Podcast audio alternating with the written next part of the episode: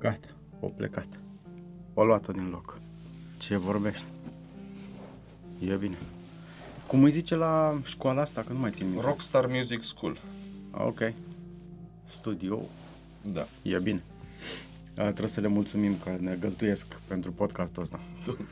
Pana mea. E bine. Bine te-am uh, găsit. Salut. Noi de obicei ne vedem miercuri, în momentul în care eu mă fac de râs și tu, și tu râzi de mine. Încerc să nu, dar Da, da, da, da, știu, cu greu, dar uh, pana mea, asta este. îmi iese din experiență, să știi. Da, da, da, da. da. Uh, o chestie care vreau să te întreb, așa la început, e uh, dacă tu întotdeauna ai vrut să te faci uh, pilot, ai, pardon, uh, uh, muzician, muzicant, trubadur, cum să-i spun? Uh, si- sincer, uh, nici n-am știut ce vreau să mă fac foarte mult timp. Am crezut că vreau să fiu inginer, pentru că așa a fost tata și știm că modelul părinților e foarte important pentru noi. Și cariera aia ar fi fost cumva o greșeală până la urmă, căci aveam uh, înclinații în zona aia, dar mult mai târziu mi-am dat seama de înclinațiile mele în, înspre zona literelor, a artelor și așa mai departe. Uh, mare parte din decizia mea de a nu uh, începe, să spun, mult mai de tânăr calea, asta- calea asta a muzicii, uh, a fost uh, dată și de lipsa de informație. Credeam că neapărat trebuie să faci un liceu de artă, un liceu de muzică, uh, credeam că trebuia să fi, av- să fi studiat instrumentul de mult mai mulți ani decât o făceam eu uh, și atunci uh, așa au venit uh, lucrurile și primul, primul pas a fost în zona asta de inginerie. Mm. Dar uh, ulterior, uh, odată cu, a, aș fi vrut să zic, mi-au venit mințile la cap, nu mi-a venit nici acum, dar uh, m-am mai uh, deșteptat în legătură cu felul în care funcționează lumea, mi-am dat seama că poate ar fi fost uh, uh, fezabil încă de atunci să încep să fac muzică. Cu toate opreliștile uh, sau dificultățile momentului, căci este adevărat că dacă faci un liceu de muzică sau uh, ai o pregătire anterioară mai solidă, poți, uh, poți parcurge facultatea de muzică mult mai ușor. Dar tu la câți ani te-ai hotărât să te apuci de muzică? Uh, m-am apucat de muzică din plictiseală și o spun cu cea mai mare responsabilitate. Aveam 16 ani, dacă nu mă înșel, uh, și asta înseamnă că era în 2002 sau ceva de genul ăsta. Eram deja la liceu și uh, locuiam la bunicii mei. Bunicii mei aveau un uh, radio foarte vechi care funcționa pe două sau trei frecvențe. Avea antena satelor care era exclus. Avea, da, nu se putea pur și simplu. Câtă dârla dârla să asculte un om într-o zi. Avea Radio România actualități pe care la momentul ăla o desconsideram. Mult mai târziu în toate turneele uh, din țară mi-am dat seama că Radio România actualități e cea mai de încredere sursă de muzică prin toți munții și toate văile în care alt, alt radio nu se aude. Și era Radio Contact în vremea aia. Uh, Radio Contact a fost uh, companionul meu uh, din nopțile alea uh, zbuciumate ale liceului, cu toate nebuniile vremii alea și a adolescenței. Din, feri- din nefericire, îns- însă, la un moment dat, cred că a fost cumpărat de Kiss FM. Și lucrurile s-au transformat atunci într-un Sean Paul complet, într-un latino total și uh, în tot felul de altă muzică pe care eu nu o înțelegeam, nu o digeram, acum de- de-abia o suport, să spun așa. Și uh, știi că e expresia aia, numele proștilor pe toate gardurile. Uh, atunci mi-am dat seama uh, că e prea mult când Sean Paul pur și simplu își spunea uh, uh, numele în fiecare piesă, de câteva ori, ca să știi clar cine o cântă. Și atunci uh, am uh, pornit într-un quest de asta de explorare a șifonierului, uh, bunicii mele, pe care nu mă uitasem până atunci, dar plictiseala m-a împins la gesturi extreme. Când zici de quest, îți imaginezi un... Un moment de Diablo, exact, o ceva. Și aia plus dimensiunea. Da, da, da. Adică- da. Nu, dimensiunea era mică. era la scară mică, dar a, a produs rezultate foarte bune. Uh, acolo am găsit uh, chitara mătușii mele, care cântase, am înțeles, uh, în copilărie. Și era o chitară clasică Regin și era într-o stare cinstită. Ok. Am reușit să-i pun niște corzi și m-am interesat unde pot uh, începe niște cursuri. Și am făcut câteva lecții la Palatul uh, Culturii din uh, Ploiești, unde se făcea exclusiv uh, chitară uh, clasică.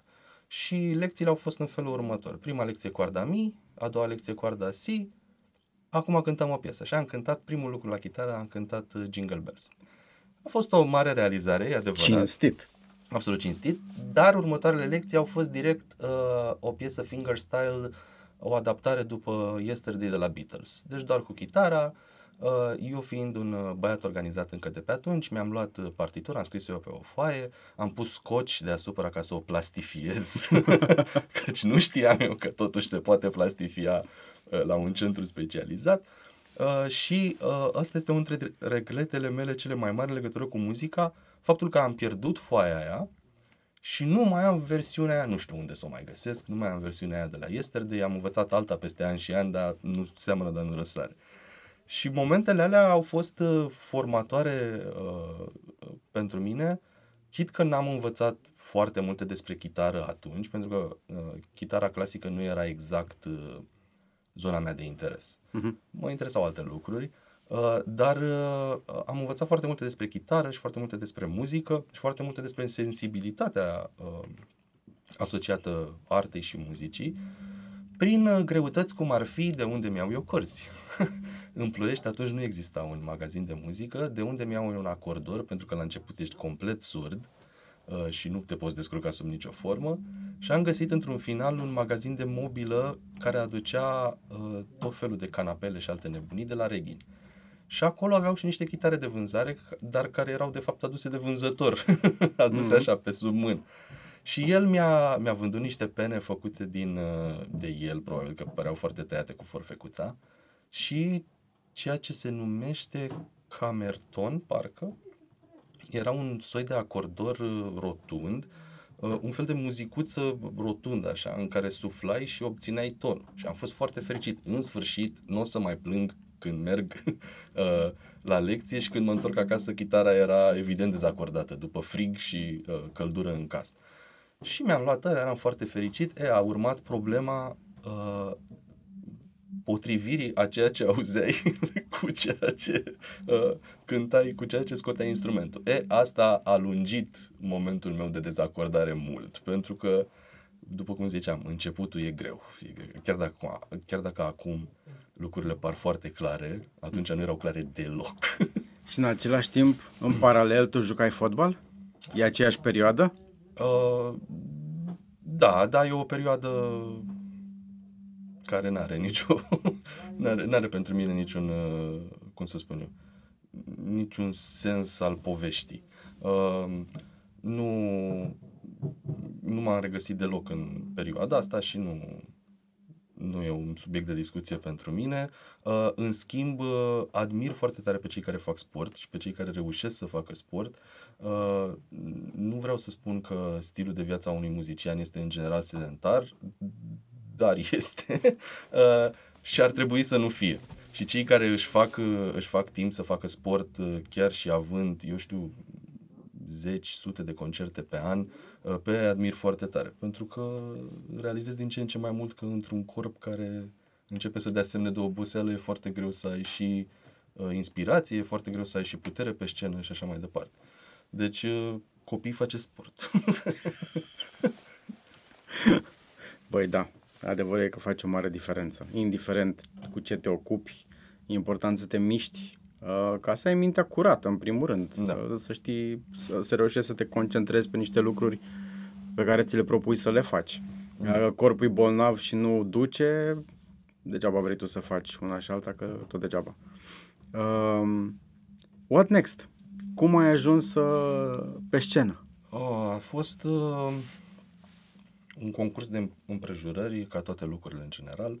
Uh, eu eram student la aeronave, aveam uh, o prietenă care era studentă la uh, ASE și mai mergeam pe la ea, mai vorbeam uh, și la un moment dat am cunoscut uh, pe una dintre colegele ei care era uh, vocalistă sau își dorea să uh, cânte cu vocea și ea mi-a spus că a găsit pe un site uh, de chitariști o formație la care vrea să dea probe și atunci uh, ne-am împrietenit și m-a rugat să vin cu ea.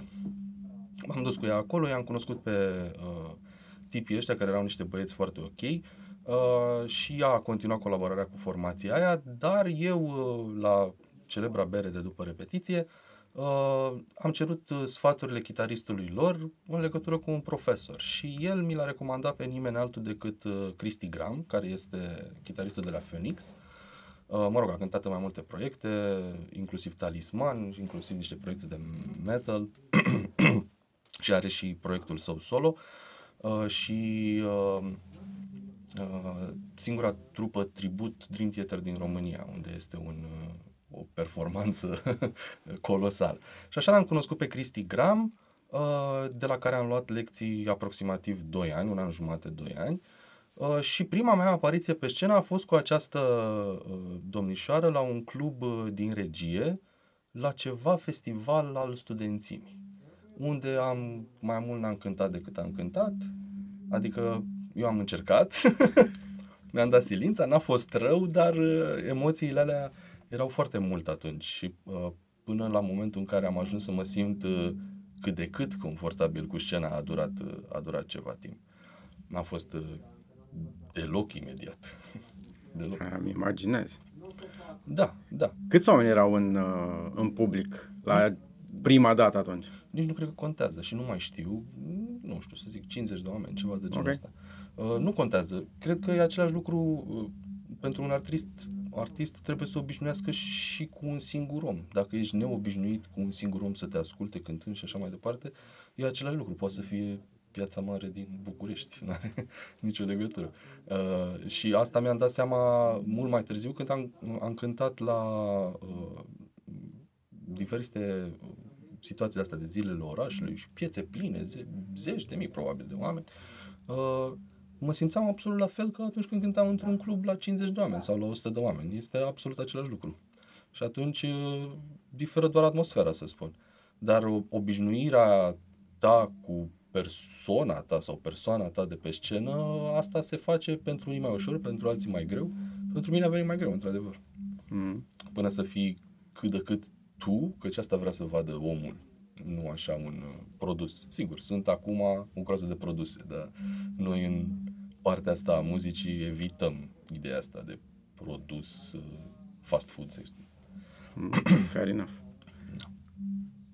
Ce dracu se aude?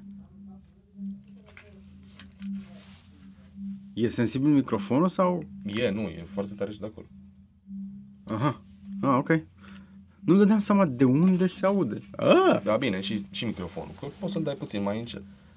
Hai să dăm un pic de sensibilitate mai încet, că prindem și ce se cântă vis-a-vis. Eh, parcă e un pic mai bine. Da. Hai că vedem. Uh, către ce muzică te-ai îndreptat? Dar asta e greu de spus. Eu mă îndrept în spre orice fel de muzică. Acum, dacă întrebarea este către ce fel de muzică mă îndrept eu în viața mea personală versus cea, hai să spun, profesională, uh, m-am îndreptat din punct de vedere uh, profesional uh, în două direcții. Am această direcție a bluesului, care trebuie să recunosc că a fost o alegere educată, în sensul că uh, au, prin, printre primele oferte serioase au fost din partea unor uh, formații de blues uh, și acum când cu Marcian Petrescu și Trenul de Noapte, care este considerat cel mai bun muzicuțist din România și sincer este unul de talie cel puțin europeană, dacă nu mondială, uh, și uh, înainte am cântat uh, cu Mai Godoroja and the Blue Spirits și vreau să spun că atunci a fost, inițial a fost strict o ideea că da, uh, asta îmi doresc să fac, vreau să fiu chitarist profesionist uh, și o să mă implic în această formație, dar ușor, ușor, uh, în aceste formații, dar ușor, ușor am început să iubesc fenomenul și mi-am dat seama că este o expresie pe care uh, o pot integra foarte ușor în ceea ce sunt eu, pentru că seamănă foarte mult cu ideea de doină românească și oricât vrem noi să luăm toate lucrurile de la americani, e, acest lucru este varianta americană a, a doinelor. Și um, uh, sunt foarte multe uh, ramuri ale a- acestei idei de blues care seamănă cu ceea ce făceam noi. Ceea ce făceam noi ca popor, evident, ciobanii și așa mai departe, doar că ei au făcut-o la un moment mult mai târziu și deja cu curent electric aproape. Așa că lucrurile nu seamănă chiar în felul ăla, dar uh, tânguirea și uh, uh, toate problemele care se discută în blues sunt aproape aceleași probleme ale ciobanului român. Niciodată nu m-am gândit Da. la asocierea asta. Da, Blues da. cu doină. Ok. Da. Chiar am citit ieri o, uh, o, o carte, mi-am cumpărat o carte uh, despre uh, bluesmen și un club faimos din, uh, din America, House of Blues, și acolo spunea că bluesul este opera americană. Și până la urmă are dreptate. Ea, Civilizația lor fiind mult mai tânără, a avut timp să facă acest lucru. Bun, și după această idee cu bluesul, aproape de sufletul meu a fost totuși perioada asta de uh, rock alternativ, hai să spunem de grunge. și atunci, uh, la un moment dat, mi-am dat, seama, mi-am dat seama că vreau să încep și ceva al meu. Nu ceva unde, sigur că participam cu tot sufletul, uh, dar eram până la urmă parte dintr-un tot unitar, nefiind, chiar, for- uh, nefiind formația mea, nefiind eu uh, implicat în mod absolut direct. Uh, și atunci am format, cred că aveam 28 de ani, atunci mi-a venit toate uh, curajurile, să spun. Atunci mi-a venit curajul de, a, de a-mi face o, o formație. Și am mers în zona asta de alternativ pentru că o consider extrem de permisivă uh, în legătură cu ce poți să faci și ce poți să cânti. Poți să cânti uh, aproximativ aproape orice. At, atâta timp cât uh, uh, mesajul pe care îl transmiți este unul, o să spun foarte simplu, alternativ. Uh, alternativ la toată cultura asta fast food, alternativ la uh, nepăsare, la in- indolență, la, mă rog, la ce vrei tu. Uh, sunt foarte multe formații, de fapt nu știu dacă foarte multe, dar sunt formații în România care uh, cântă în special uh, despre probleme sociale. Asta este o parte pe care noi încă nu am abordat-o. Uh, abordăm, dacă vreau să o simplific așa, ceea ce ne terorizează pe toți, și anume sentimentul de dragoste sau relații și așa mai departe și uh, uh, lucrurile astea conexe. Uh, dar uh, ar fi interesant ca la un moment dat să uh, avem și această componentă socială, pentru că sunt multe lucruri care trebuie spuse și sunt multe uh, persoane care abia așteaptă un soi de semnal din partea celor care au o oare și ce, chiar dacă e vorba de o autori- o autoritate. O voce mică în cadrul lumii să fie ghidați. Și atunci uh, uh, pe mine chestia asta mă face să continui și toate mesajele celor care n- ne spun că, uite, am ascultat piesa asta, despre ce e vorba în ea, sau uh, uh, chestia asta m-a făcut să trec peste un moment mai greu și așa mai departe, alea mă impulsionează pe mine să continui să fac lucrurile astea, să le fac din ce în ce mai bine, chit că, și voi spune acum ce, uh, ceea ce foarte multă lume nu spune, eu o fac pentru mine. Uh, o fac pentru mine pentru că toate lucrurile alea trebuie să iasă cumva și uh, poate ar trebui să fac și niște sporturi extreme ca să iasă și altceva. Dar uh, asta într-o bucuria tuturor celor care ascultă și care iubesc uh, ceea ce fac eu și băieții și toată formația Umbra. Uh, Toate um, cântările astea vi le faceți singuri? Voi le scrieți? toate cântecele? Da. Uh, În principiu eu le scriu, uh, sunt, uh, este o singură piesă de pe uh, primul album care se numește Noi Restul, care are versurile fostului nostru Toboșar, în rest toate versurile sunt ale mele și spun de versuri înaintea muzicii, pentru că pentru mine asta este extrem de important, uh, ce spui, sigur, omul normal, să-i spun așa, ascultă muzica înainte, după care decide dacă vrea să audă ce spune ăla acolo. Uh, dar de foarte multe ori eu pornesc de la ideea de versuri, pentru că a scrie versuri nu e deloc ușor și a scrie versuri în română este extrem de greu. Uh, Dacă spun acum de 30 de ori I love you, nimeni nu o să zică, nu o să clipească. Dacă spun te iubesc de 30 de ori, o să mă înjure uh, în 40 de feluri.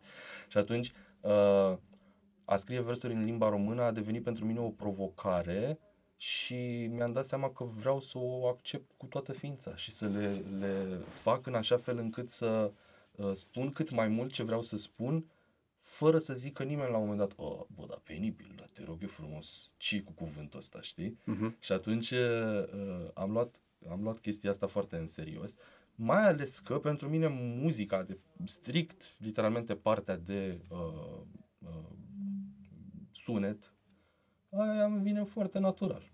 În momentul în care am uh, o de, în momentul în care am niște versuri uh, pe care vreau să le cânt, uh, muzica vine foarte natural, mai ales că anumite feluri de versificație duc la anumite feluri de piesă. Și asta mi-am dat seama în momentul în care uh, am căutat eu, într-una din momentele mele de căutare interioară, am căutat uh, uh, niște versuri scrise de Ion Luca Caragiale. Habar n-aveam că el a scris și versuri, nu doar uh, dramaturgie sau novele și așa mai departe. Și am găsit o uh, poezie care se numea De ce? Din momentul în care am găsit-o până în momentul în care a fost gata piesa, cred că au durat două zile, pentru că asta este trademark-ul, să spun, unui poet uh, incredibil sau unui artist incredibil, căci muzica vine absolut instant pe, pe niște versuri făcute cum se fac, eu știu. De-aia avem atâta uh, muzică uh, făcută pe versurile lui Mihai Eminescu, de avem atâta muzică făcută pe Bacovia și așa mai departe. Pe, uh, nu mai spun, majoritatea folchiștilor cunoscuți români cântă după Nikita Stănescu, Bacovia și așa mai departe. Pentru că acele genii ale versificației au făcut în așa fel încât uh, versurile lor au o muzică interioară și nu o poți ignora și cine a fost suficient de deștept să le facă uh, așa, a avut și de câștigat și am avut și noi de câștigat. Pentru că eu mi-am dat uh, seama la un moment dat uh, că așa cum am spus că eu fac muzică uh, pentru mine, da, e adevărat, dar muzica asta îi ajută pe alții, exact așa alții fac muzică pentru mine și mă bucur foarte tare că uh, eu pot primi din altă parte și că pot da și eu, la rândul meu, celor care ne ascultă. Și mai am complicat. Stai așa că e, Partea a treia a, a întrebării ar fi muzica care mă inspiră pe mine sau înspre ce muzică m-am uh, îndreptat eu personal. Uh, sunt foarte furios pe mine că mi-am pierdut foarte mulți ani neascultând muzică clasică și toată zona aia și acum de câțiva ani deja, hai să spun de 6-7 ani, recuperez foarte mult și am și un top 3 al băieților fără de care nu s-ar fi putut face nimic. Uh, și anume Vivaldi, uh, Beethoven și Sibelius și le mulțumesc că uh, e ceva în zona aia de muzică clasică pe care în general tineretul și eu când eram foarte tânăr o respingeam pentru că mi se părea uh, foarte înțepat așa, uh, din care tineretul pierde foarte, foarte mult, că nu, nu o explorează și nu merge la concertele astea mai mult decât o face în momentul ăsta, pentru că sunt, într-adevăr, dacă te duci la Ateneu sau la, la operă, sunt foarte mulți tineri. Dar marea majoritate preferă momentele astea de fast food, același, același lucru spus în toate felurile și plânsul la nejustificat pe uh, aceeași melodie de la radio. Uh, și toată explorarea asta a mea în zona de muzică clasică mi-a uh, permis vrând nevrând, nu să... N-ai cum să copiezi oricum pe nimeni. Uh, ci să, să mă inspir uh, nu literalmente din muzică sau din temele respective, ci din sentimentele pe care ei încearcă să le transmită fără niciun cuvânt. Și aici dacă vorbim de muzica strict instrumental, dacă vorbim de muzica cu versuri, atunci trebuie să țineți seama de faptul că ei scriau opere pe literalmente niște nuvele. Și gândește-te cum este să faci, să sune ceva bine într-o conversație normală. E ca și când luăm asta și încercăm să facem acum o operă pe aia. Deci, uh, geniul lor și capacitatea lor era extraordinară. Eu am spus întotdeauna că dacă Beethoven sau Vivaldi ar fi avut curent electric când au trăit, era rocul deja făcut. și eu nu spun acum că uh, nu se mai poate face nimic nou. Combinațiile sunt nesfârșite, pentru că ritmul este nesfârșit. Mm, combinațiile de note sunt finite până la urmă. Nu e o sumă mică, dar e finit. Uh, nu spun că nu se mai poate face ceva nou, în schimb spun că foarte multe lucruri sau majoritatea lucrurilor care s-au făcut uh, le poți asculta deja la ei. Și noi ce facem acum și la nivel mondial nu este neapărat o reiterare a ceea ce au făcut ei, ci este o reiterare pur și simplu a sentimentelor care sunt general valabile umane. Și atunci merită să faci muzică oricând ai fi, chiar dacă sunt mulți prieteni de-ai mei care consideră că la Beethoven, Bach și Vivaldi s-au închis muzica, de fapt. E adevărat. Dar uh, generațiile diferite au nevoie de eroi diferiți cărora, ca, uh, care să le spună cum merge treaba. Și asta mi s-a părut mie extraordinar la ei, că au reușit să ne spună cum merge treaba peste sute de ani, fără niciun cuvânt, majoritatea dintre ei. Numai cu instrument. Și asta este extraordinar. Și asta e o, o cum să spun, o zonă pe care uh, încă o explorez și mi-aduc aminte de cuvintele uh, lui Iosif Sava, care a fost întrebat uh, de ce nu explorează și zona de jazz. Și a spus că este atât de mu- multă muzică clasică pe care încă n-a ascultat-o, încât nu are timp restul vieții să mai încerce și ceva nou. Nu faceți neapărat ca Iosif Sava. Încercați ceva nou, căci uh, uh, dacă ultimul an m-a învățat ceva, este că chiar și printre noroi găsești diamante și așa am descoperit uh, o groază de uh, artiști și o groază de formații pe care altfel din natura mea ușor, uh, uh, cum să spun eu, uh, ne imobil așa în descoperiri, uh, merg de foarte multe ori pe ceea ce știu eu, nu le-aș fi descoperit niciodată sau le-aș fi descoperit foarte târziu. Artiști precum Billie Eilish, de exemplu. Prezentarea lui Billie Eilish nu este într-adevăr pentru generația mea, dar ce cântă Billie Eilish este absolut omnivalabil, n-are, nu are timp. Și așa, așa uh, diferențiezi un artist care, uh, peste, pe care peste 5 ani o să-l uităm și un artist care va rămâne în istoria uh, uh, muzicii și, mă rog, știi că se spune că ești uitat în momentul în care nu mai vorbește nimeni de tine. E, de Michael Jackson nu să vorbească, de Bach vorbesc încă și au trecut exact. 400 de ani. Ai și eroi contemporani pe lângă ăștia clasici de care ai spus deja? uh, da. Uite, o să-mi iau telefonul ca să mă uit la playlistul meu, ca să nu omit pe cineva, că băieții ăștia sunt foarte importanți. Și că este o, o, un feature al Spotify-ului care îți spune ce piesă ai ascultat cel mai mult și îți dă un, un your top songs, un top pe do, 2020. Și aici pe mine m-am uh, surprins, deși eu nu sunt neapărat un, uh, un reper. Uh, pentru că na, e cumva treaba mea să ascult muzică și îmi place foarte mult și muzica românească și versurile în limba română. Cel mai, cea mai ascultată piesă din 2020 pentru mine a fost Apă și cer de la formația Byron. Uh, pur și simplu, mi-a vorbit uh, pe limba mea, asta a fost foarte important. Uh, apoi urmează uh, tot așa o surpriză, o surpriză pentru mine, nu în sensul că nu o știam, doar în sensul că nu înțelegeam încă profunzimea uh, mesajului și profunzimea personajului, până la urmă, Miley Cyrus. Am Nothing Breaks Like a Heart, pe care a făcut-o cu un super DJ pe nume Mark Ronson. Uh, da, am descoperit, uh, uh, l-am redescoperit practic și pe Hozier, uh, pe care toată lumea știe de la Take Me to Church, dar omul este extrem de influențat de zona asta de blues americană, cântă la chitară de vine să plâng seara. Uh, are o voce extraordinară și tot așa un mesaj extraordinar.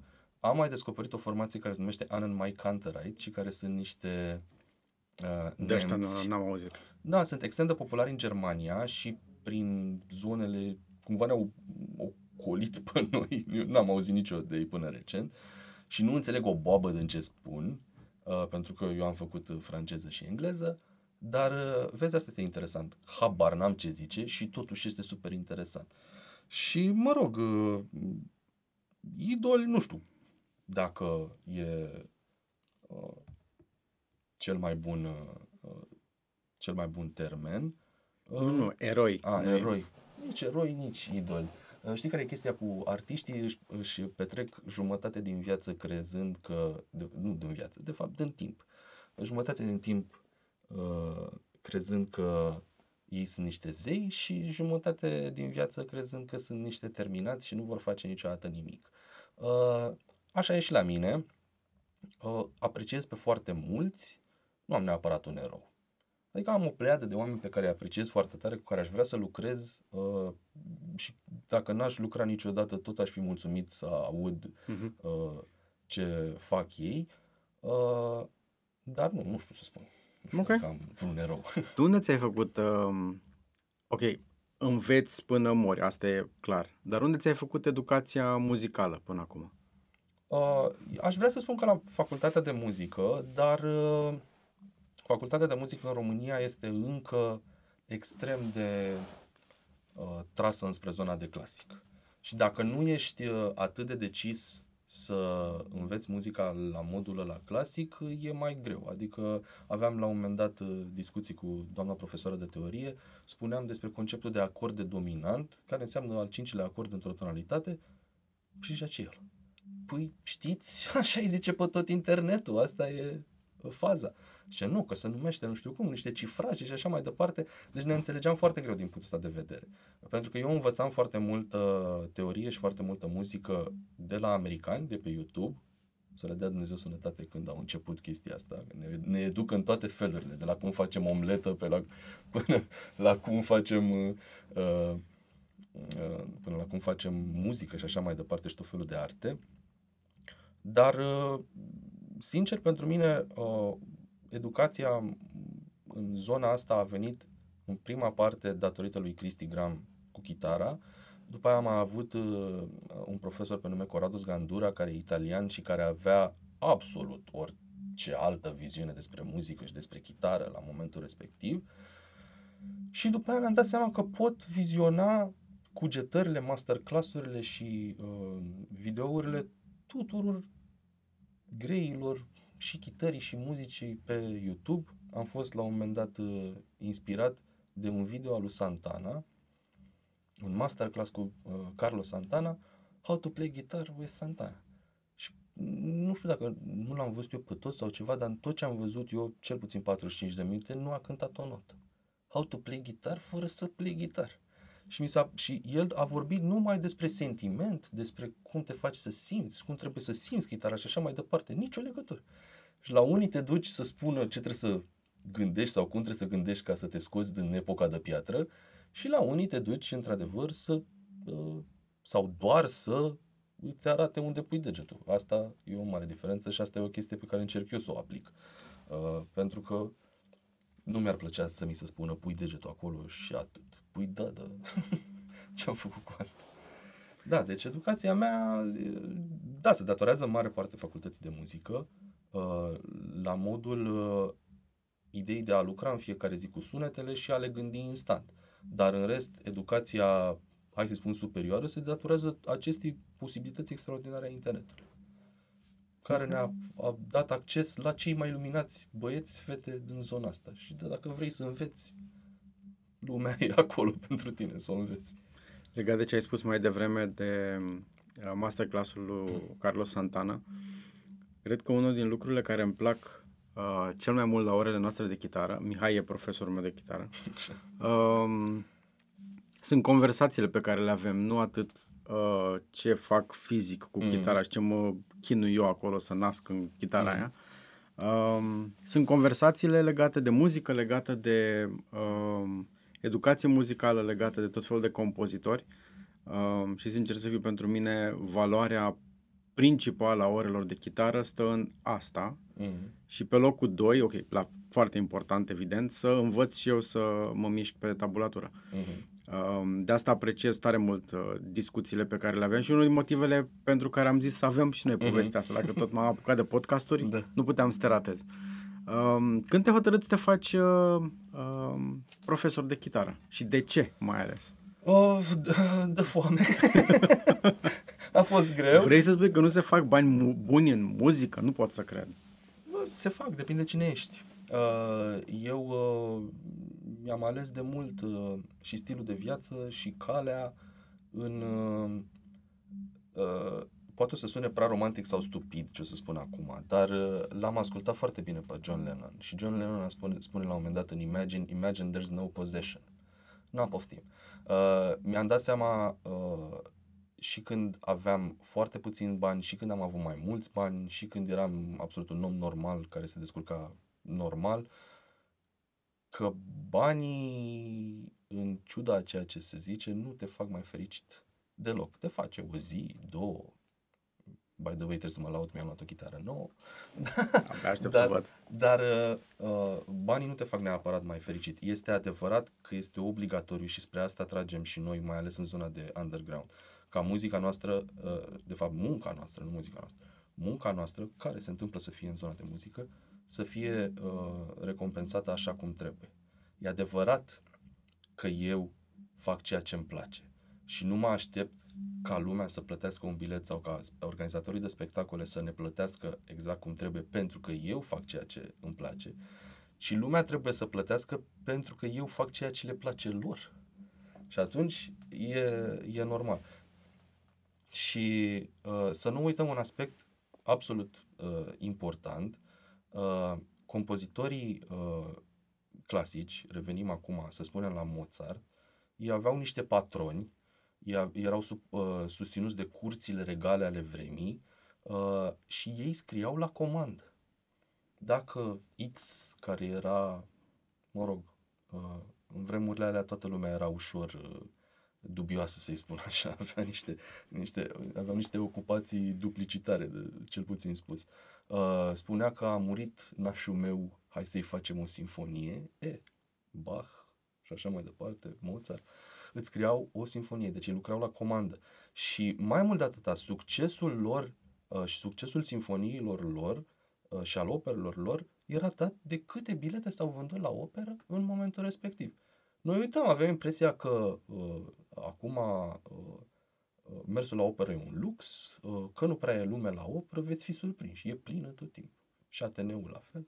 Uh, și asta spun că um, munca pe care o facem noi, chiar dacă nu este o muncă fizică și nu lucrăm cu chestii concrete, ci lucrăm cu chestii abstracte, trebuie recompensată așa cum trebuie. Căci așa merg lucrurile.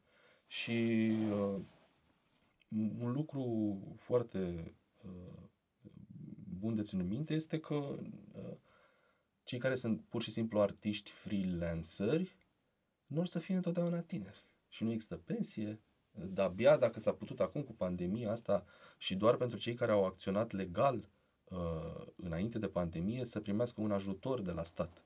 Dacă foarte mulți dintre cei care acționează în zona asta au acționat la negru, nici măcar acest ajutor nu l-au putut primi.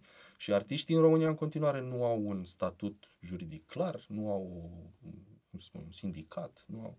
Iar eu m-am decis să uh, mă fac profesor de muzică într-o perioadă uh, tulbure a existenței mele, am descoperit uh, o școală, atunci am dat uh, un mesaj și a fost un interviu foarte scurt, uh, printre care, uh, printre întrebările principale a fost dacă beau. da, da, am fost, sau? Am, am fost șocat și bei, zic eu, nu prea. și după aia cu o față uh, o față contrariată, zici, nu te lasă religia? Zic eu, nu e ok, mă lasă, doar că nu, nu e genul meu. Uh, și a, a urmat o perioadă de 9 ani, 8 ani și ceva, 9 ani, în care am uh, predat chitară în acel loc și acum lucrurile uh, au evoluat foarte mult. De la momentul ăla, care sigur că m-a format uh, în foarte multe feluri, ca și profesor și uh, și ca persoană pe anumite uh, aspecte. Și acum lucrurile sunt mult, mult mai bune și nu pot să fiu decât uh, recunoscător. Dar de ce m-am apucat? E literalmente de foame. Eram foarte, foarte student în momentele alea. Ai avut noroc uh, să-ți iasă din mână un uh, elev care după aia uh, a reușit să facă muzică bună, de care să fii mândru? Eu sunt mândru de foarte mult, să știi. Uh, sunt elevi de-ai mei care uh, au ajuns să facă muzică, uh, cum să spun, uh, sunt încă foarte tineri, dar au ajuns, vreau să zic, for a living. Momentan nu își câștigă uh, banii din chestia asta. Dar uh, sunt foarte mulți elevi ai mei care au reușit să, uh, cum să spun, să gândească muzica uh, ca pe un uh, fel de viață și învățăturile din muzică să le aplice în uh, viața lor. Uh, A, recent un elev de-al meu mi-a spus, a, a fost un moment, un moment în care a fost foarte mândru, mi-a spus că el vrea să facă muzică de film și că se pregătește să dea la uh, conservator, uh, la muzică clasică și mi s-a părut extraordinar. Eu aș vrea atunci când voi fi foarte moș să fac muzică de film. Deci o să stai așa într-o cameră cu tot felul de, uh, de lucruri și unul dintre eroii mei, uite, m-ai întrebat de eroi și acum mi-am dat seama, unul dintre eroii mei este Hans Zimmer. Dacă ai uh, o coloană sonoră de la Hans Zimmer, ai învins. Și pe bună dreptate, pentru că omul este o orchestră care merge și merge a, fără greșeală. Și mi se pare extraordinar. Da, sunt, eu sunt mândru de foarte mulți elevi ai mei, chit că ei nu, uh, uh, cum să spun, nu continuă cu chestia asta, uh, pentru că pe foarte mulți îi văd cum înfloresc făcând muzică. Și asta mi se pare extraordinar și asta uită uh, Ministerul Educației și așa mai departe, că 15 miliarde, deci am făcut uh, matematică specială, matematică în sfârșit, nici nu mă mai vreau să mă mai gândesc și nu.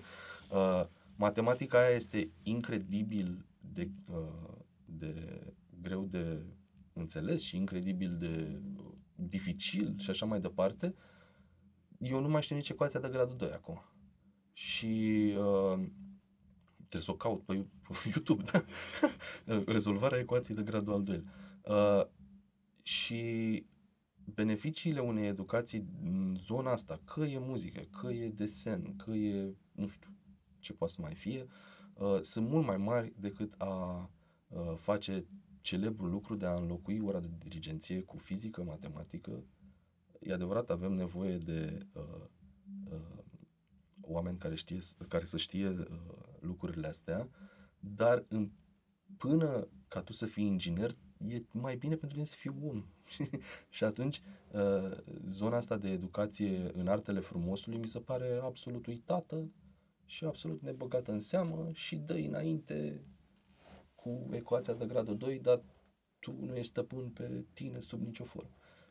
Da, matematica e importantă, dar uitându-mă la Fimiu, care e clasa 4 acum, și la uh, cum arată curicula, e foarte complicat. Eu îl văd că urăște muzica, da, urăște așa cu pasiune. Pasiune, da. Um, nu pentru că nu i-ar place muzica pe care o ascultă, vreau să zic. Uh-huh. Ascultă cu mare plăcere uh, jazz, Miles Davis, a rămas mut când mi-a cerut el să-i pun Miles Davis. Um, ascultă, e foarte eclectic, uh, gustul, gusturile lui sunt foarte așa diferite.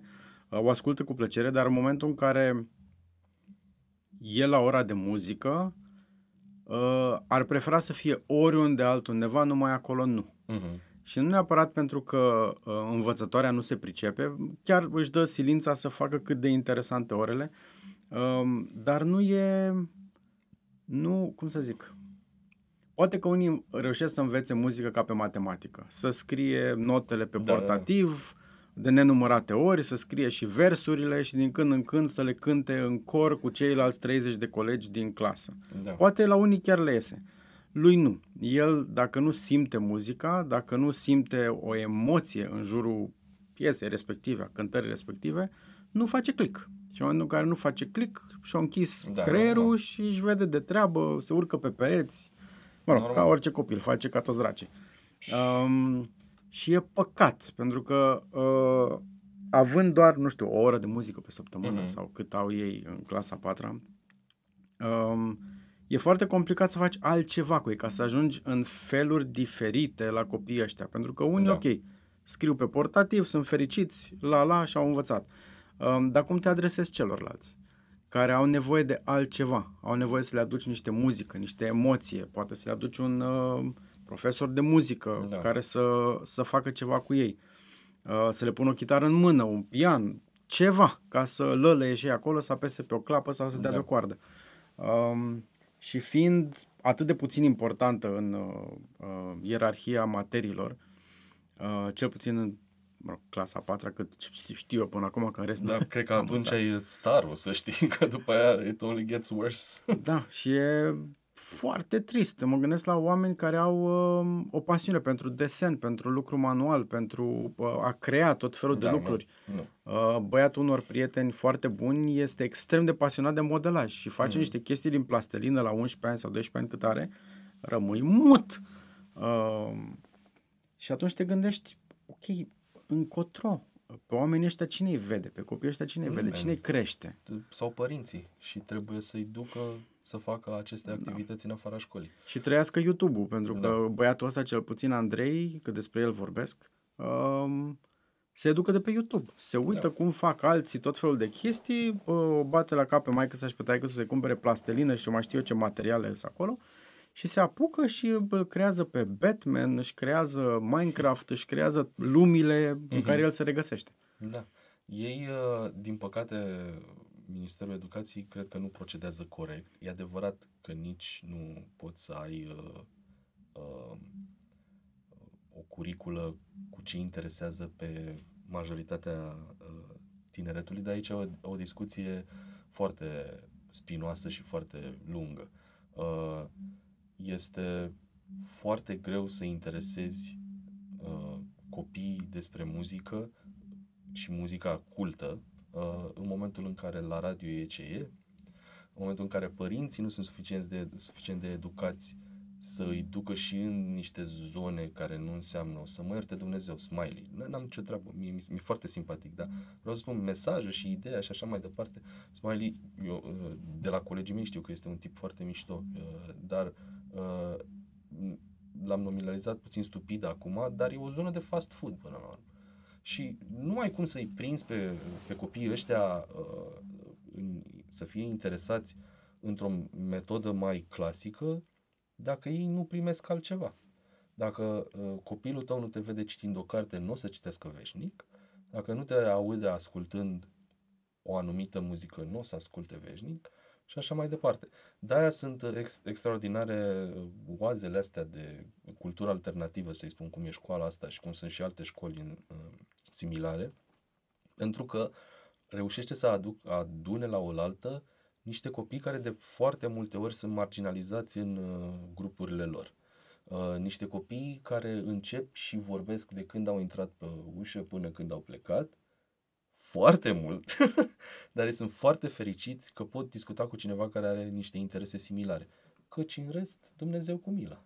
Și uh, a, poate că nu ăsta e interesul, eu știu, guvernelor sau uh, vorba aia, oculta mondial, ca noi să fim mai... Da, pentru că muzica și arta în general te eliberează și te face, o să spun pe aia dreaptă, să nu fii foarte prost. Și atunci, uh, uh, nu știu dacă e interesul cuiva ca foarte mulți oameni să fie foarte deștepți sau uh, autosuficienți, cum ar veni.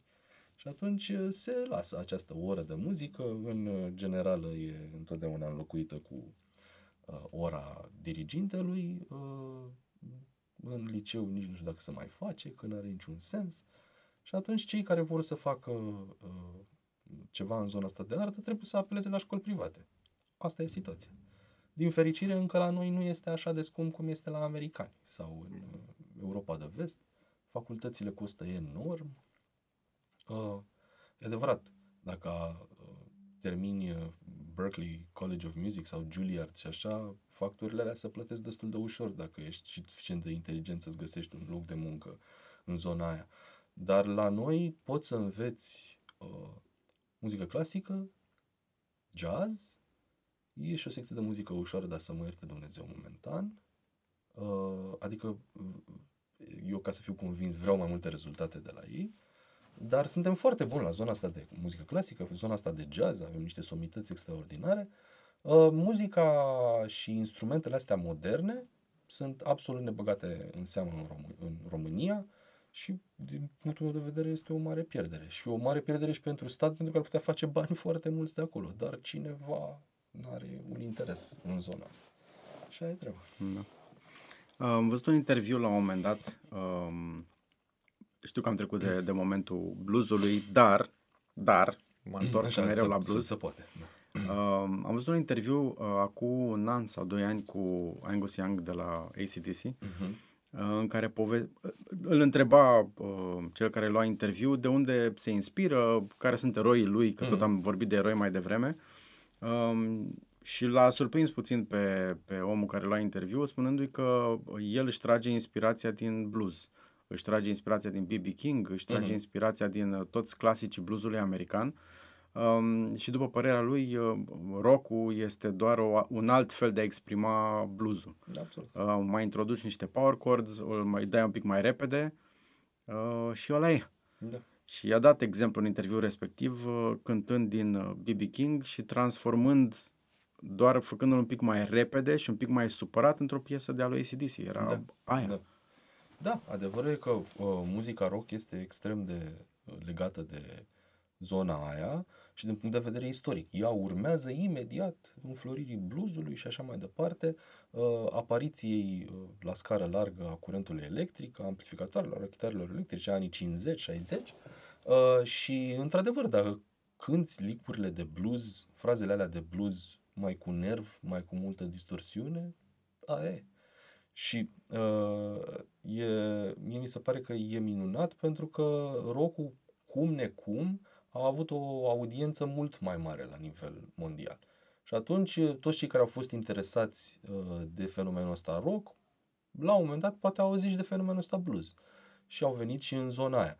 Și uh, da, n-am, n-am decât cuvinte de laudă la adresa ideii de blues. Uh, este o, o cale și trecând peste ceea ce se spune că a fost uh, uh muzica diavolului și așa mai departe, uh, uh, știi, faimosul caz colectiv uh, unde au fost niște voci, uh, niște vedete chiar uh, din România care au spus că bine că au ars pentru că uh, se închinau diavolului și așa mai departe. Și mi-am adus aminte, uh, mica da. cultură, știi ce spunea despre blues? Adică este literalmente uh, legenda lui Robert Johnson, care și-a vândut uh, sufletul diavolului ca să poată cânta la chitară. Și asta era o chestie interesată cu Robert Johnson, care este poate uh, cel mai cunoscut bluesman. Robert Johnson, B.B. King și așa mai departe.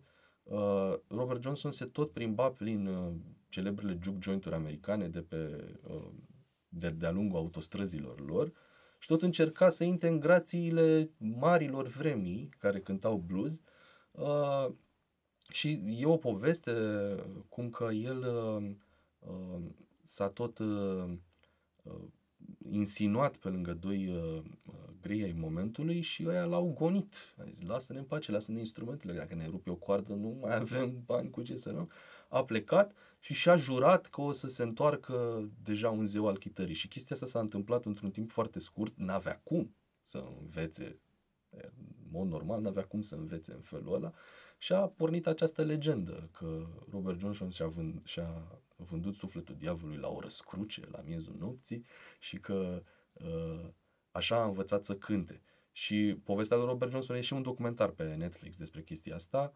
Uh, el a avut un copil uh, care a murit, dacă nu mă înșel, să nu spun o prostie, dar uh, a avut o viață foarte scurtă a murit la 27 de ani, clubul celebru al celor care au murit la 27 de ani, pentru că a băut uh, un whisky uh, otrăvit de patronul barului unde cânta, el având un soi de relație cu soția lui. da. Motiv pentru care n-a fost să fie, uh, toți erau atunci bântuiți de boala alcoolului Uh, și așa a murit Robert Johnson. Și sunt foarte multe povești. Și cu B.B. King, care a, vorba aia e un star mondial, uh, a fost întrebat pe la 70 ceva de ani, B.B. King, dar ce mai cânti, fratele nostru, 100 de show-uri pe an, ai nebunit, ai 1000 de ani, mai stai și tu pe acasă. Uh, și a spus, băieți, eu nu mai cânt de mult pentru mine. Eu am tot ce am vrut și ce n-am vrut vreodată. Eu cânt pentru copiii mei și asta cred că a avut un miliard sau ceva de ce jumate din populația uh, Americii. Uh, da, deci el uh, cânta deja pentru urmașii lui și așa mai departe. Și el nu avea bani la început, mi-am aminte, aminte, cânta la serile de jam session de nu știu ce club uh, și pentru că primea câțiva bani acolo și cânta să aibă și el de mâncare și așa mai departe. Deci, revenind la zona de rock, da, rockul este extrem de influențat de zona de blues și uh, o să vezi că și multe formații acum, formații din categoria asta, cum vorbesc eu despre ea, de fast food, în momentul în care îi asculți live, e acest trend de a se cânta, nu, nu se mai cântă ca în anii 2000 cu CD-ul, cum erau formații gen Genius și așa mai departe, uh, se cântă cu formație rock și formația rock cântă ce știu ei să cânte, rock și tu cânti ce cânti tu la radio doar că se aude altfel, că e sintetic toată muzica aia. Și uh, e un uh, appeal aici. Publicul iubește variantele alea, doar că dacă de obicei ascultă oboseala aia, mă rog, din nou mă simt ușor vinovat că îi spun oboseală, căci până la urmă toate felurile de muzică sunt uh, valide. Eu am o singură problemă gravă cu ce spun ei, de asta spuneam și la versuri, știi, cu versurile. Uh, dacă tu asculti de obicei aia, nu știi că și, mă rog, lumea în general primește ce îi se dă și nu stă să caute. Da, e debate-ul ăsta, debate.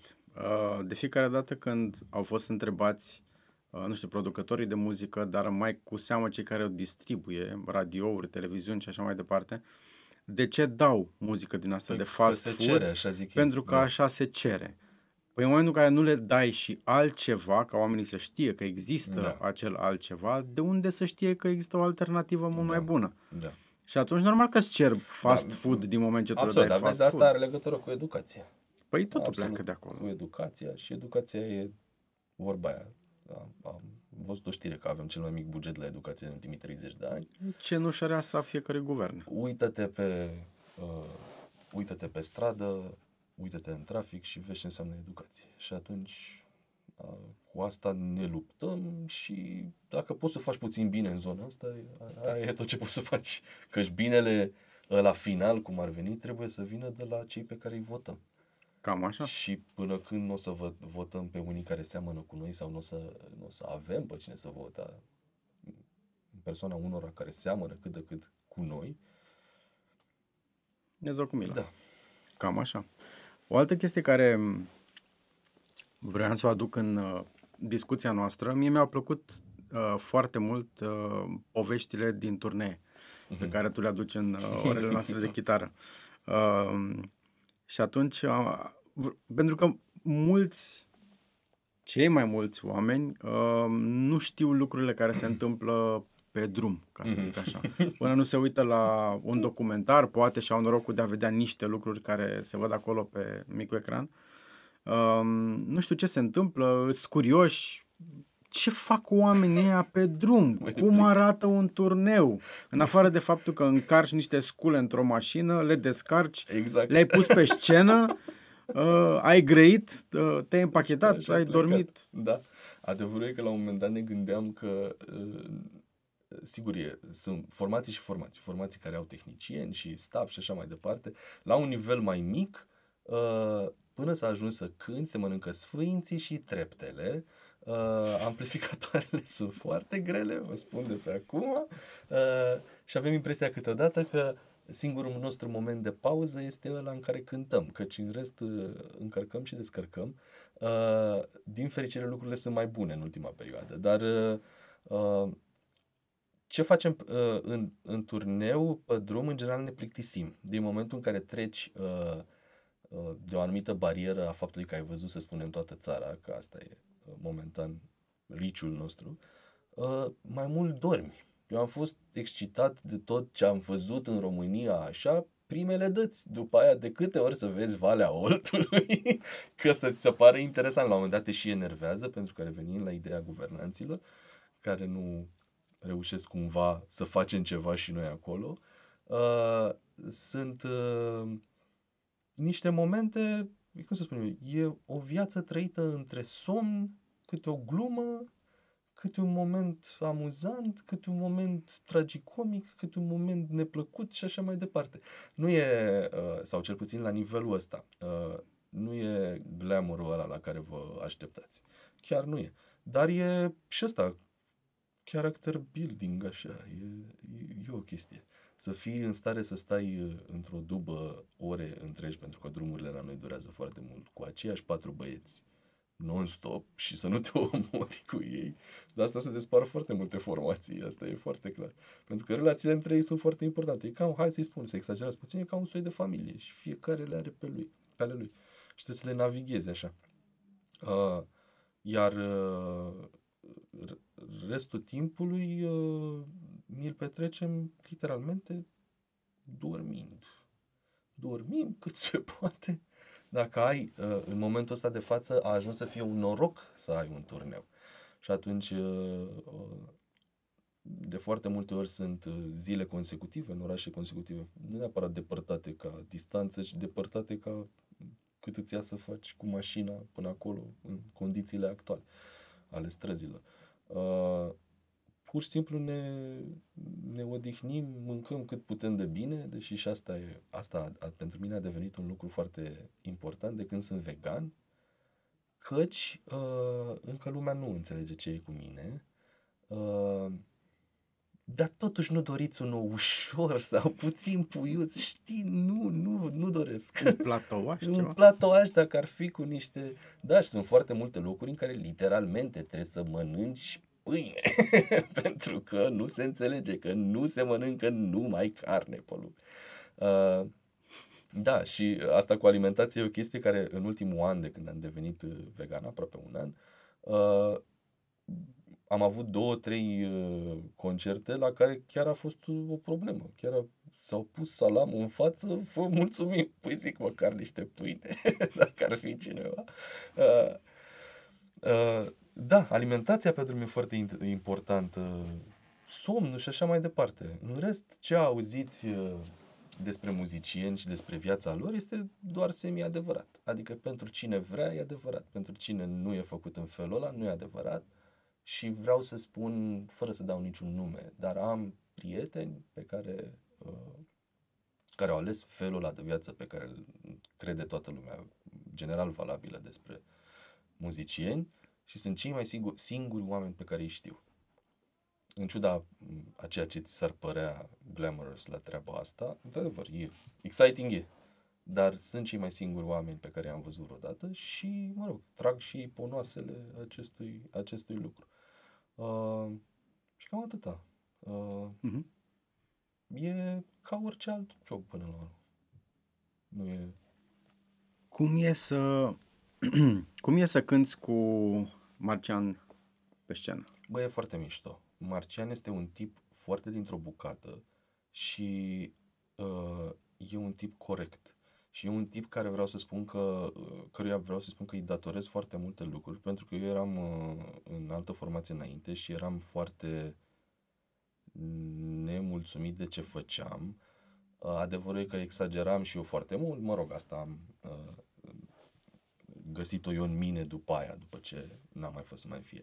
Dar Marcian a văzut uh, în mine un potențial la momentul respectiv, cred că sunt deja 5 ani de când cânt cu el, și Marcian m-a împins în față, m-a, m-a făcut să redevin cine eram eu ca instrumentist și uh, sunt foarte mândru și de el, pentru că el a reușit, este printre puțini artiști români care a reușit să cânte cu somitățile muzicuței din afară, din Europa și din, în special din Statele Unite. Uh, și uh, tipii ăia pe care în general îi vezi ca pe niște icoane așa, l-au acceptat pe acest băiat din Onești să cânte cu ei. Deci este extraordinar. Uh, și Marcia mi-a dat încredere și am ajuns ușor, ușor din nou la cine mă știam eu cu, cu chitara pe scenă și asta a fost o, o mare șmecherie. Și lumea uh, uh, îl respectă foarte tare și lumea îl iubește pe unde se duce și el este un personaj care îi amuză foarte tare, are tot felul de povești și e foarte mișto. Eu sunt foarte recunoscător că am găsit zona asta de exprimare ca simplu instrumentist. Deși, mă rog, uneori noi avem și un proiect care se numește Storyteller și cântăm uh, blues acustic. Și acolo cânt și cu vocea. Dar, uh, în general, în organigramă formației Trenul de Noapte, eu cânt chitară. Uh, și acolo e jobul meu de bază. Și e foarte mișto. Sunt tot felul de experiențe care de care uh, deci am trecut de la o perioadă în care majoritatea experiențelor erau triste sau eram furios din diferite motive, la o perioadă în care chiar dacă se întâmplau lucruri care nu erau foarte ok, totuși era comic. Era, erau acceptate altfel și văzute altfel și făcute altfel. Și am văzut cu Marcian din nou toată țara, dar în niște condiții uh, și în condiții, cum să spun eu, uh, de bucurie până la urmă. Și asta a fost foarte important. Am cântat prin toate locurile, de la ultimele hrube la cele mai elegante locuri și așa mai departe.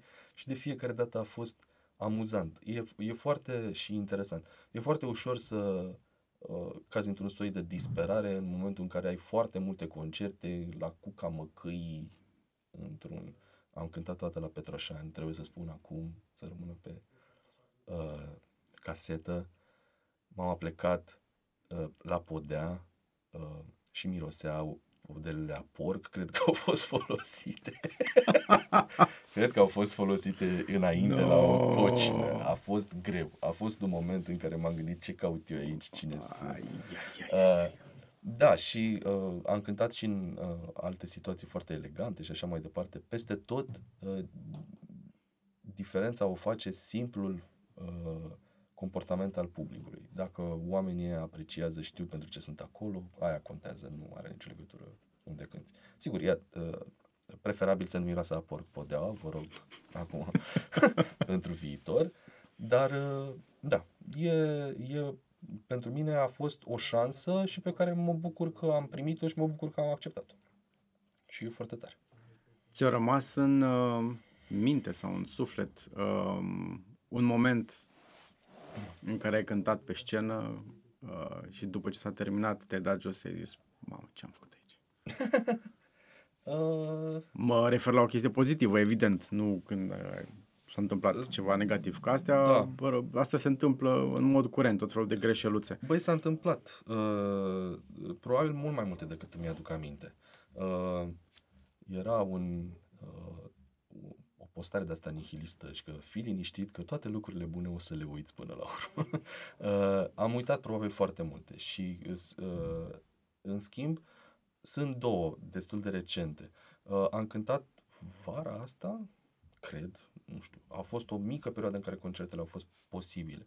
La un festival la Dărmănești, eu mă simțeam oribil, m-a durut stomacul toată ziua, aveam niște probleme și personale și așa mai departe. Uh, și am cântat, eu când m-am dat jos de pe scenă am vrut să mă dau singur afară de informație, nu se poate așa ceva, totuși trebuie să ții un anumit stand.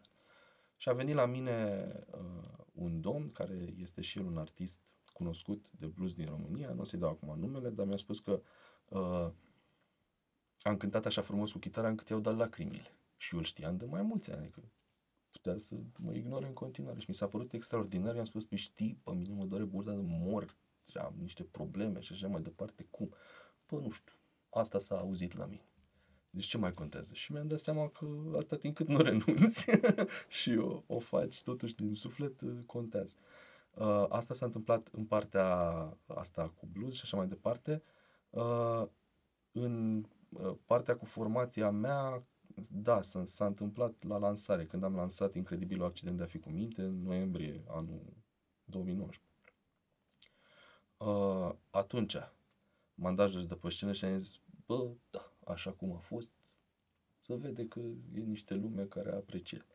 Și uh, sunt, uh, zic eu, din ce în ce mai dese lucrurile astea. Dar asta după o mare, mare, mare muncă cu mine însumi, că altfel nu, nu funcționează. Dacă nu te prezinți cât mai aproape de tine, așa, nu, nu merge. Și mulți sunt uh, cum să spunem, cuprinși de, nu trac, cuprinși așa de un voal asupra personalităților. Și asta nu, nu e foarte sexy pentru public. Dar mă rog, și eu încă lucrez la chestia asta. Deci, uneori pe scenă spun niște lucruri ușor prea uh, out there. Dar uh, cred că până la urmă trebuie să învăț să mi le, uh, uh cum să spun să own them. Și atunci nimic, indiferent ce prostie spui, atâta timp cât o spui cu, cu încredere, uh, funcționează.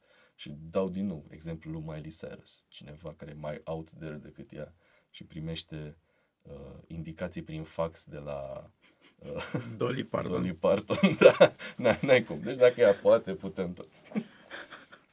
da. Țin minte podcastul pe care l-a făcut uh, uh, Joe Rogan și l-a avut, a avut o invitată pe, pe Miley Cyrus. Inițial n-am vrut să mă, uit- să mă uit la el Mm. uh, sau să-l ascult. Miley Cyrus, pe da. Nu știam mai mare lucru despre ea, dar mi se părea pur și simplu o altă fată răzgăiată care s-a trezit de, de, de când era mică pe scenă cu oarește talent um, și trăiește din moștenirea lui taică și din faima lui taică Mm. Ceea ce e departe de Absolut adevăr. departe, N-are da. nicio treabă. Ascultând-o pe fata aia vorbind patru ore, cred, în podcastul respectiv, uh, mi s-a deschis o... Pe adevăr, Altă este că lume. E, e interesant că are 28 de ani. Da, și ți se pare că e de, din totdeauna Da, acolo, e din în totdeauna. mintea noastră Da. și în fața ochilor. Da, Uh, Că ea au apărut uh, o dată cu Hannah Montana, cred. uh, absolut. Pe micul ecran și atunci avea, nu știu, 10 ani, 9 ani, nu știu cât naiba Da, avea. da, da. Și s-a apucat după aia să cânte, să meargă în turnee, până când uh, uh, s-a eliberat și a devenit uh, femeie și brusc toată lumea din Hannah Montana, fetița gâdi, gâdi, gâdi, gâdi, mic, drăguță A și devenit un soi de inocentă, sex simbol, nu ca un soi, e un sex simbol acum. Și brusc s-a despuiat și a început să răcnească. Da, da. Și altcineva. Da. Adevărul este că, într-adevăr, este și o femeie foarte sexy și are o prezență foarte sexy. Pentru că, până la urmă, Umple scena, umple stadionul. Da. Până la urmă, atitudinea e mult mai importantă de cum, cum arată. Că așa, în principiu, poate nu e vreun supermodel sau nu are standardele alea. Dar Miley este o, o prezență care am eu o, o vorbă, te faci de din fundă la ușă. și e o fată tânără totuși, da? Și noi suntem ușor trecuți de acel moment amândoi, da? Uh, trebuie să realizezi că în momentul în care te expui pe tine și asta a reușit să facă, să se expună pe ea așa cum e, lumea vine. Din- Cine vrea să vină, vine. Și e foarte important. Și acum, sincer, cum ai zis tu că s-a dezbrăcat și așa, putea să nu se dezbrace. Absolut. Dar dacă ea e ce e, bă băieți, arătați ce e și ce vrei să faci și acum să simte ea mai bine și așa mai departe. Ești divorțată, a trecut prin toate alea. Uh, dar e foarte de apreciat. Și artiști dintre ăștia care uh, uh, sunt în zona pop, să fim serioși, uh, și își permit uh, în 2020 să scoată album care sună ca în anii 80, cum a făcut ea acum, păi așa, da, jos pălărie. Absolut. Extraordinar. Um, una în ultimele întrebări. Da. Um, de ce crezi că um, formații sau, nu, formații, cum sunt, um, nu știu, Pink Floyd, care sunt o legendă, um, sau cum e Nirvana, uh, au avut succesul pe care l-au avut și l-au în continuare, adică Nirvana și acum, după ce a murit Mhm. Kurt Cobain de nu știu câți ani, e în continuare uh, o formație de succes. De ce crezi că au ajuns la succesul ăsta extraordinar, chiar dacă uh, calitățile vocale ale frontman-ului nu erau neapărat cine știe ce? Că ai zice că contează foarte mult. Omul ăla care prinde microfonul în mână și exprimă niște lucruri, trebuie să fie unul cu talent. Uh, uh, da și nu. Gheorghe Dinică ne-a spus că mâna întinsă care nu spune o poveste nu, Nu primește nimic, pomană, exact. Da? Uh, da, pentru că au spus o poveste și au spus o poveste vizionară în sensul în care s-a potrivit momentului ăla. Nu s-a potrivit unor timpuri din urmă. Și a, aici uh, greșesc mulți, uh, mulți artiști că îi se adresează unei lumi care nu mai există, căci lumea nu stă pe loc. Uh, și atunci ei au reușit să fie valabili atunci, dacă vorbim despre Nirvana, iar Pink Floyd a reușit în partea elaltă să fie valabilă peren. No, e muzica Pink Floyd, e nu, nici nu contează, putea să fie o oaie care cântă acolo. Vine chitara lui David Gilmour și cântă, s-a terminat. Uh, deci e, e vorba de chestia asta, e vorba cum reușești să transmiți publicului și sigur trebuie să ai inspirația aia de a fi ori uh, a avea un mesaj ori clasic, dar sigur uh, extrem de bine împachetat, uh, ori uh, să fii la locul ăla, la momentul ăla. Altfel nu merge. Dacă tu îți faci o formație acum și cânti muzica anilor 80, nu, e bine pentru tine, ori să fie câțiva oameni care să te urmărească, dar cam atâta. Nu știu câtă diferență faci între oameni. Și Nirvana, eu am, mi-amintesc că între anul 1 și anul 2 de facultate am avut un singur CD uh, care era cu uh, un fel de best-of, ceva uh, mai mult ca sigur piratat, dar uh, avea copertă frumoasă, deci eu cred totuși că era ceva. uh, numai cu Nirvana și l-am ascultat pe ăla, în ciuda faptului că până atunci aveam 20 de ani, 21 de ani, uh, până atunci nu băgam în seamă Nirvana. Mi se părea unul cu plover care zice el, "Aaaa!" vezi? Deci prima uh, reacție la o voce de aia este, a, mă, gata. Și după aia, când observi că uh, lucrurile nu sunt chiar așa, atunci, da, îți poți deschide niște orizonturi și cine a, uh, cine a urmat, vreau să zic, cine a urmat calea lui Cobain, nu faceți asta? Nu, nu, nu, nu, nu, nu. Cred că e rece glonțul. Uh, cine a urmat uh, învățăturile alea lui Kurt Cobain, nu cred că a, a ieșit rău, mai ales că el este acest poster boy al nevoii de terapie și psihoterapie și psihoterapeuți în viața noastră, mai ales în vremurile astea. Și uh, uh, cred că a popularizat, cred eu, într-un fel, chiar și indirect, ideea asta de a avea grijă de uh, mintea noastră mai mult decât o face toată lumea, pentru că, în general, uh, încă rămâne chiar și în acest an de grație, la 2021 de ani după ce a murit Hristos, uh, că e o rușine să, să mergi la terapeut și așa mai departe. Și asta este mare prostie. Uh, mie nu vine să cred că n-am făcut-o mai de mult. Foarte fericit că o fac și uh, asta este un sfat al meu pentru toată lumea. Să aibă grijă întâi de mintea lor și de trupul lor cât măcar să poată deplasa din punctul A în punctul B, fără dureri și așa mai departe. Uh, și toți artiștii ăștia pe care îi vedem noi că uh, se sinucid sau așa mai departe, ei acolo au fost uh, înșelați ori de propria lor minte, ori de anturajul lor, care nu i-a sprijinit în a găsi suficient ajutor și a nu se ajunge la ce s-a ajuns. Și aia e treaba. În România se face muzică de calitate? Absolut, păi n-a spus Dan Byron, l-am ascultat 200 de ori. deci, uh, se face muzică de calitate, uh, se face muzică de calitate, uh, cum să spun, și pentru export, și pentru noi. Uh, publicul român este încă ușor reticent la ce facem noi, ajung mai greu la muzica în limba română și la formațiile românești.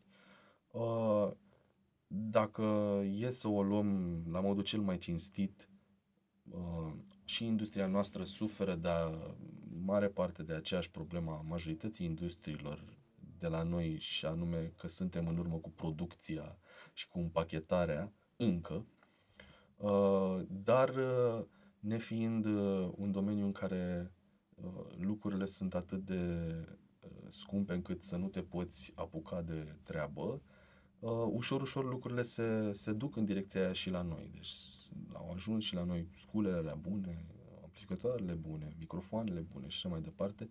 Trebuie doar know-how-ul ăsta al cum facem ca să fie și la noi cât se poate de bine. Pentru că îi tot admirăm pe un Mark Ronson, pe un uh, Timbaland sau și așa mai departe, dar noi nu avem o școală care să te explice ăstora, bă, să faci așa. Noi facem din niște tutoriale de pe YouTube pe care le înțelegem cum vrem noi și așa mai departe uh, și nu există o instituție clară care să dea o diplomă, iată, ești producător. Uh-huh. Există o instituție care spune, iată, poți să cânti cu vioara la New York. Da, să faci muzică și așa mai departe, nu. Deci, uh, e adevărat că încă, hai să spunem, bâșbâim, dar uh, ce e un lucru care e pentru noi este că bâșbâim cu sufletul. Ne dorim foarte tare și facem asta din pasiune și cât, uh, cât de bine putem. Uh, deci da, se face muzică frumoasă în România.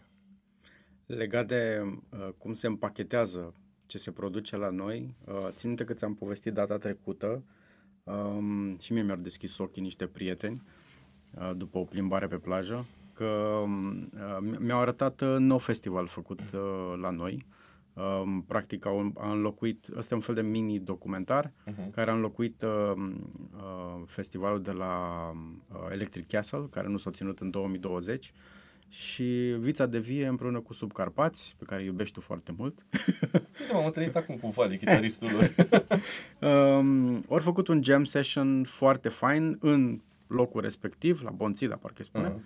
Uh, e un mini-documentar de vreo oră și ceva, uh, dar e ultimele 15 minute merită cu adevărat pentru mine, în care ambele formații uh, cântă și cântă, că, Mhm. na, asta e un jam session într-un final, um, și a ieșit ceva foarte fine, foarte fresh, uh, deși melodiile erau vechi, uh, nu Mhm. erau o chestie nouă, dar modul în care a fost împachetat tot acel jam session în acest mini-documentar No Festival care um, a apărut pe Netflix acum ceva vreme, um, mie îmi dă mari speranțe că și la noi uh, calitatea crește din punctul ăsta de vedere și au reușit prin modul în care au împachetat documentarul respectiv să creeze emoție Mhm. um, și să facă o treabă de mare, mare calitate. Și mie îmi dă mari speranțe chestia asta. S- Să știi că toate prerechizitele acestui moment sunt deja acum, sunt deja aici, doar că uh, ușor, ușor trebuie să ne punem noi într-un consens și lucrurile să se miște într-un, uh, într-un consens și în, în ideea că lasă bă că merge așa, nu mai merge. Și atunci uh, sunt foarte multe formații care nu mai fac cu lasă bă că merge așa, pentru că asta era problema anilor 70, 80, 90, când nu erau nici bani, nu erau nici scule, nu erau nici... Până la urmă trebuia să faci ceva ca să te exprimi, acum cât s-a putut. Și dacă luăm calitatea strict de înregistrare a momentelor lor, chiar dacă uneori erau niște scule pe care acum doar noi ne le visăm în sensul mixerelor și microfonelor și așa mai departe, totuși se aude foarte datat, foarte în momentul ăla. În schimb, acum poți obține niște calități extraordinare. Trebuie doar să ai cineva talent să le folosească. Da. Și uh, sunt multe formații, o formație ca Vița de Vie care a rezistat atâta timp are ceva de spus. O formație ca Superpați are ceva de spus. Uh, cu cât se unesc m, și fac muzică în felul ăsta și singur, dar și împreună, cu atâta toată lumea beneficiază. Da, noroc. Poate mai durează puțin. Mihai, mersi tare mult. Și eu mulțumesc. uh, ne vedem miercuri la oră. mersi.